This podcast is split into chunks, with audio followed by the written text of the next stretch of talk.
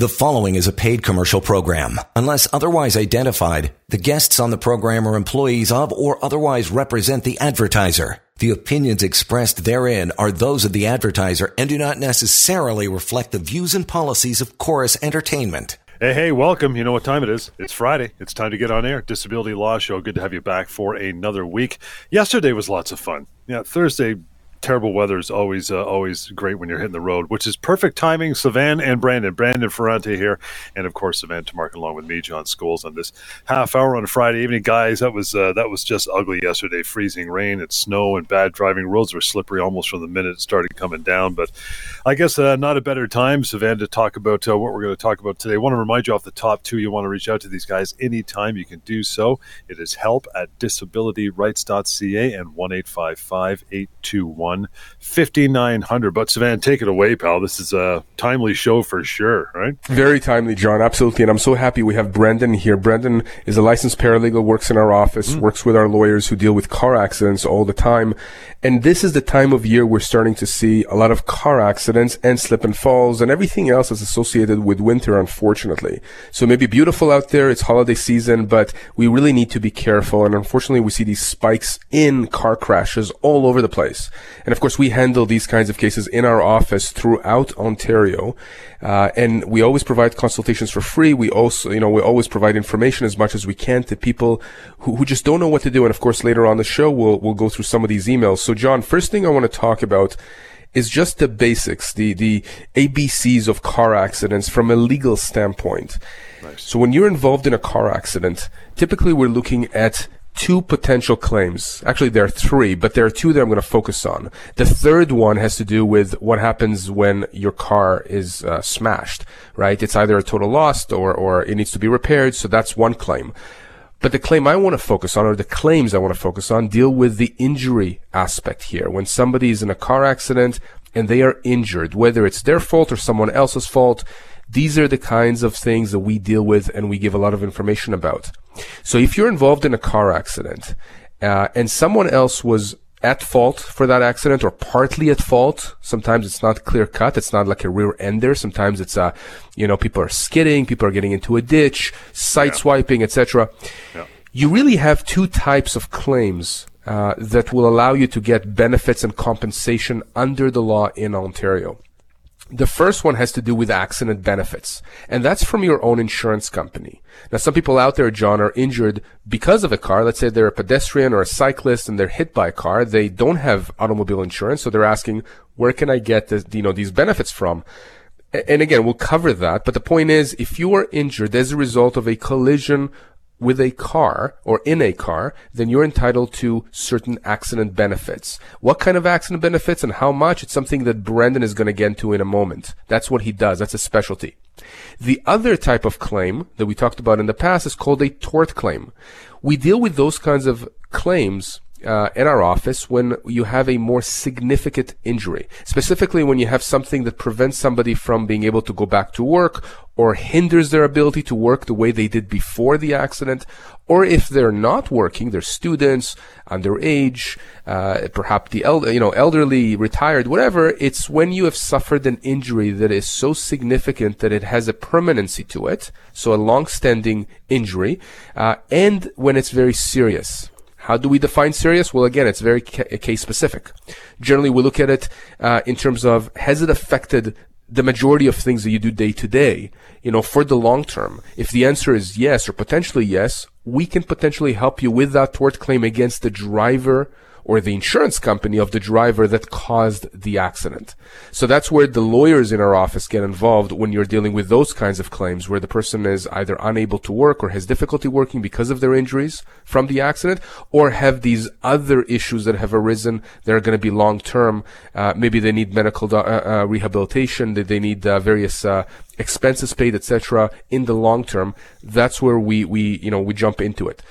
But John, again, uh, speaking about those two types of claims, the first one, like I mentioned, is accident benefits, and I would like to give Brandon an opportunity here. This is what he does day. He knows the stuff inside out. Uh, so, so let's talk to him and let's see what he says about that. Brandon, what do you say, pal? So, Brandon, let's, I mean, let, let, let's, let's start with the question, what benefits are available to someone when they get into a car accident? Mm-hmm.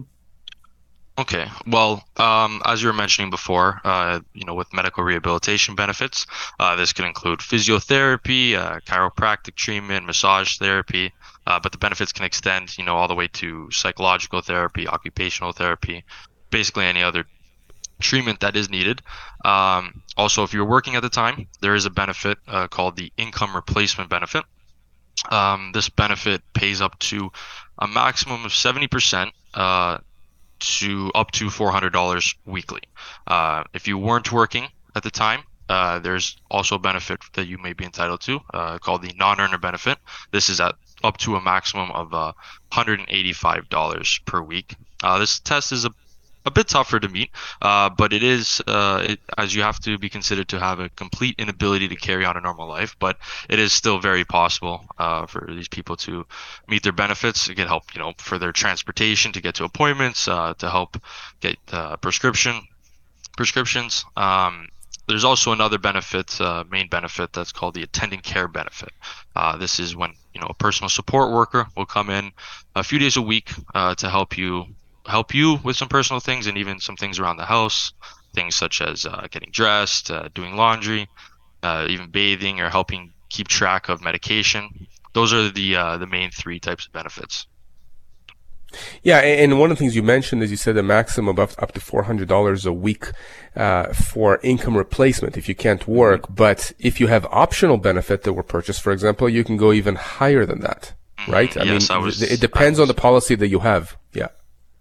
Yeah, the uh, the four the four hundred dollars the uh, is is just the standard policy. I know a lot of people out there do have optional benefits. Uh, this can increase to eight hundred dollars. I believe some even up to sixteen hundred dollars or sorry thousand uh, dollars per week. So depending on which policy you have, uh, is going to depend on how much you're going to receive.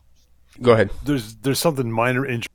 Ask what is that all about? Uh, minor, the minor injury guideline, I mean, that's a very important thing to understand. That's something that was put in place a few years back. Um, mm-hmm. Brendan, maybe you can just tell us a bit about that and, and you know, how how do insurance companies, I guess, categorize that, and and what does that mean by way of, you know, if you are classified by your insurance company as being within the minor injury guideline, what does that mean from a money standpoint, and how do you get people out of that so that they can get access to a higher level of benefits if they need that for physio, for massage, for all that kind of stuff?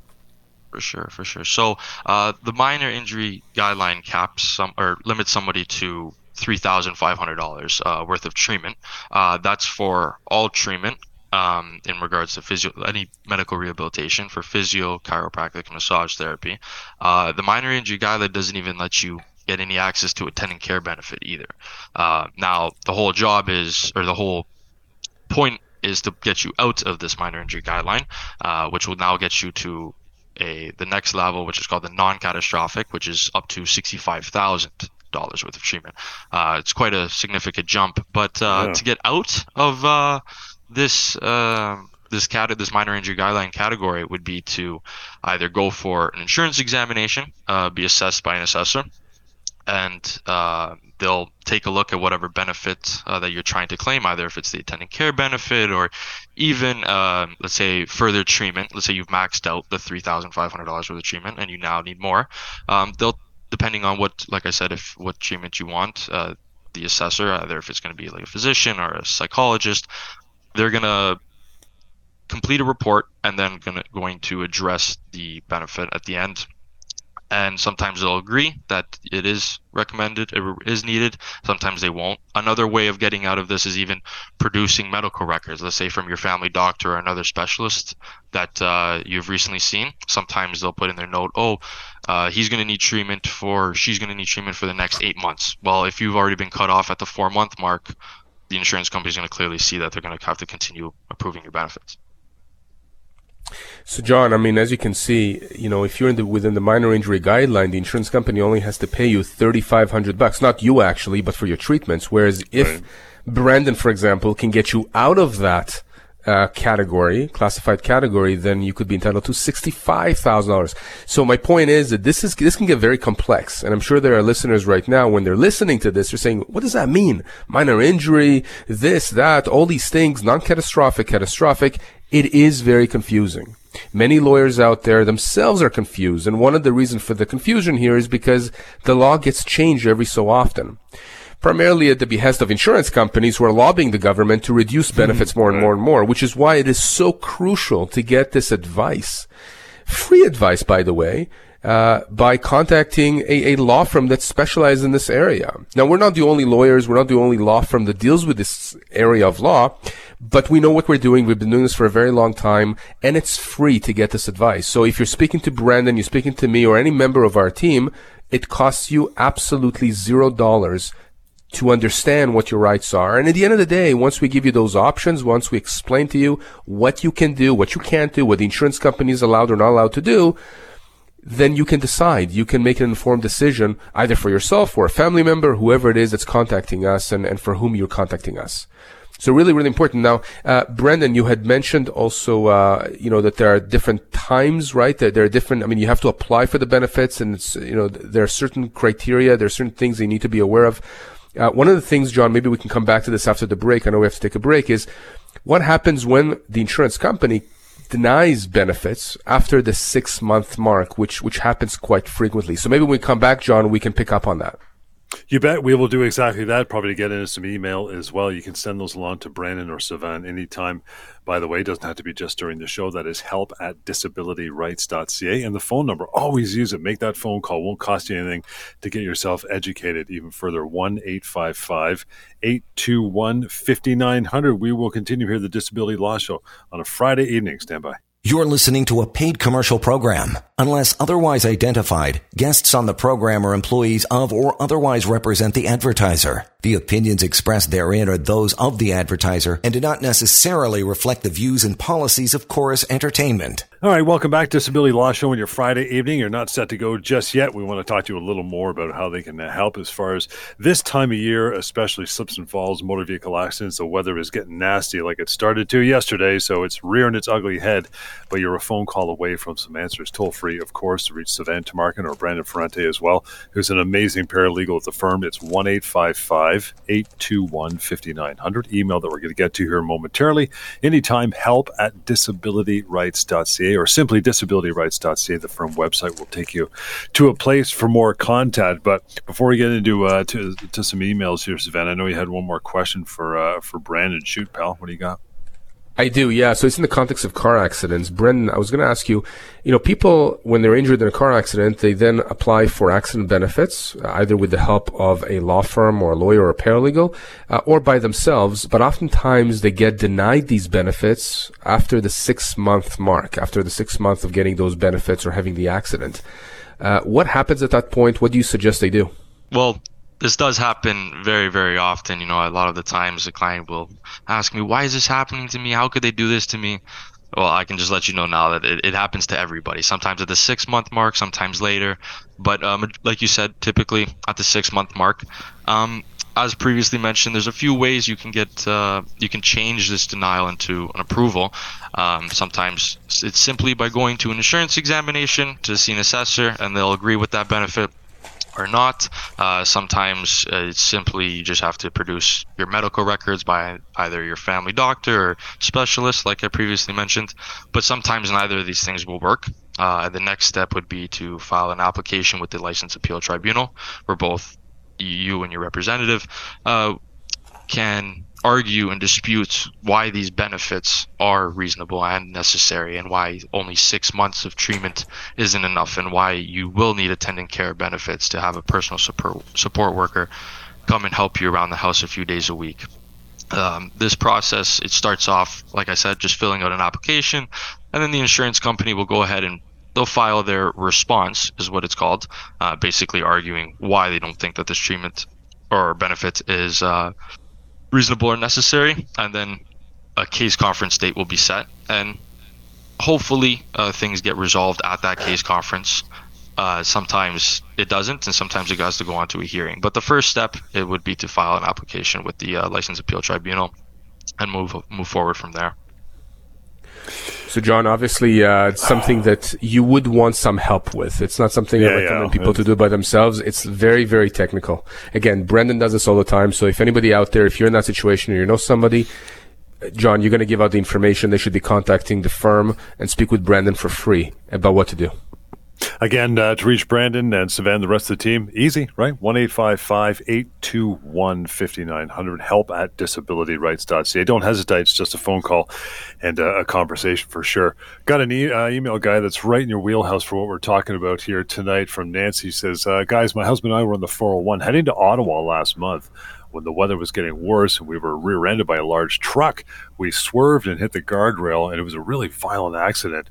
Our car was a total write off. The police and ambulance came, and we were taken to the hospital. We both have bruises all over. My husband suffered a concussion. I broke two ribs. We're still both in pretty bad shape and haven't been back to work. I'm a teacher and my husband's an electrician. I'm trying to understand what our rights are here. The other driver was charged by the police. Wow. Yeah, I mean, and, so I'm, I'm going to start off here, and then I'll get Brendan's thoughts here on the accident benefits portion that he was just talking about. But I can tell you, Nancy, that first of all, very unfortunate, not unusual, again, unfortunately, to hear these kinds of stories.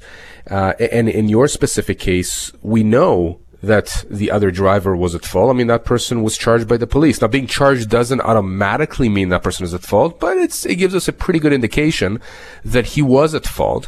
And given the type of injuries you're dealing with, I mean, a concussion, broken ribs, probably other types of issues that have developed, chronic pain that's going to develop here, you know, when somebody tells me they suffered a concussion, I often tell them that, you know, if you were to Google what a concussion is or speak to a doctor, they'll tell you it is a brain injury. Now, some of these are very mild. Some of these, you know, they, they, they, they go away and the person comes back to normal 100% but in some instances they do not. And that's why, you know, there, there is a head injury routine that you have to follow and you have to make sure that the person, you know, is monitored by medical professionals. And in this case here, we're dealing with an accident, John, that happened a month ago, and they are still having difficulty in terms of going back to work if in fact the doctors are prognosticating that they're going to have issues into the future, right, given the type of injuries they suffered here, they're going to have that tort claim that I mentioned at the beginning of the show, meaning that they're going to have potentially sizable claims for compensation. What does that mean? I'll give you an example. Let's say that Nancy, I don't know how old she is, but let's say she's 40 years old as an example, just like her husband. And let's say that she was earning as a teacher 60, $70,000 a year. Again, as an example. Let's say she's not able to go back to work or is only able to go back to work part time. Again, Brendan's going to talk about the accident benefits portion and the income replacement benefits she's entitled to. But on the tort side, depending on how uh, bad the injury is and the effect that these injuries are going to have on her ability to work in the future, you could easily start calculating damages in the hundreds of thousands of dollars in terms of what her losses are going to be, not to mention pain and suffering, not to mention any medical rehabilitation expenses she's going to incur above and beyond where her own insurance company is going to pay, which again, Brendan's going to talk about. And again, her husband is suffering a, a, concussion. Does that mean he cannot work anymore as an electrician? Does it mean he can only go back to a part-time job or work modified hours? What about if he went, goes back to his old job as an electrician, but he is now limited in terms of his opportunities at the workforce, meaning he cannot work overtime like he did before. Maybe he'll be passed over for promotion. You see, you can build up a case here and say, look, this, the, these injuries that these poor people suffered could be very, very significant if you were to extrapolate what that means in terms of dollars over the long term, over the next 20, 25, 30 years. So we always tell people when you're in an accident, certainly the first thing is you got to make sure that you're okay, get medical help, get checked out, go to the hospital, whatever is required. But the second thing is make sure you get legal advice. And that's what we do. And again, we, we always tell people we never pressure anyone, but we want to make sure people have the information that they need, which is why we tell them give us a call, email us. It doesn't cost anything to get this consultation uh, by phone, in person, by Zoom, whatever you want, but at least you'll know what your options are. Uh, Brendan, I want to get your thoughts here because clearly we're dealing with significant injuries. I, I mean, correct me if I'm wrong, but they're not going to be classified within the minor injury guideline. I don't think. No, no. A case like this, uh, with like you said, uh, pretty severe injuries. We have uh, a concussion, bruises, uh, broken bones, broken ribs. I apologize. Um, but yes, um, both uh, both Nancy and her husband are clearly not fit to return to work. So they will be entitled to that uh, income replacement benefit. Again, depending on which policy they have and what the limit is, is what their limit is, of what they're going to uh, be receiving per week. Uh, but yes, uh, they're going to need that income replacement benefit. with injuries like this, they're most likely going to need attendant care benefits as well. So an in-home assessment would need to be completed to see how many days or how, how much time uh, a personal support worker would need to come in to help Nancy and her husband. Um, as for uh, medical rehabilitation benefits, um, there can even be another assessment for uh, concussion assessment to be completed, along with uh, recommended treatment at the end of same thing with the as the insurance examinations, um, an assessor could put at the end of the reports what they recommend. Uh, and depending on how severe Nancy's husband's concussion is, will depend on how much treatment uh, will be will be needed in the foreseeable future. So again, John, I mean, as you can see, very, very complex stuff. Uh, I really do urge people not to try to do this by themselves. They can, but we oftentimes get people, and Brendan knows this, that contact us after trying to do it on their own and we have to undo so many mistakes and sometimes there's missed uh, um, uh, limitation periods and sometimes there there's just there are mistakes done.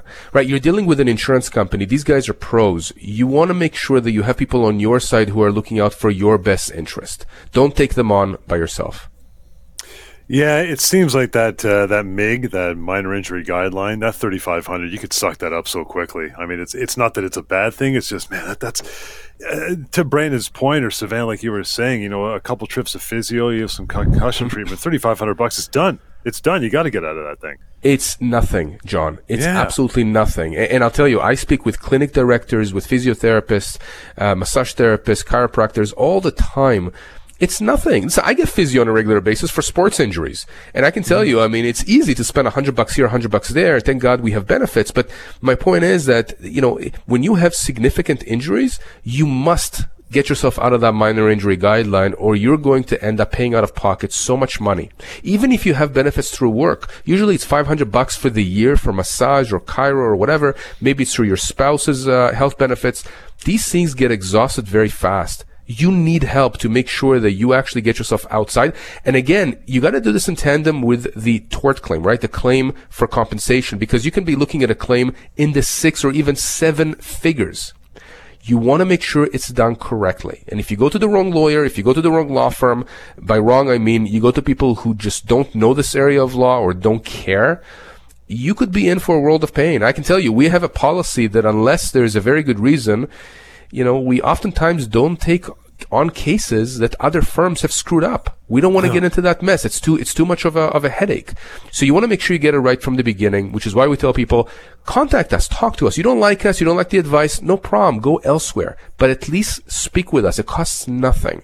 And we know what we're doing. We're doing this for a long time. We've had this show, John, for years and years and years you know, go to our website, go take a look at the Google reviews that we have for our firm. I mean, just check us out. The reality is you need this help, especially now. Winter's coming.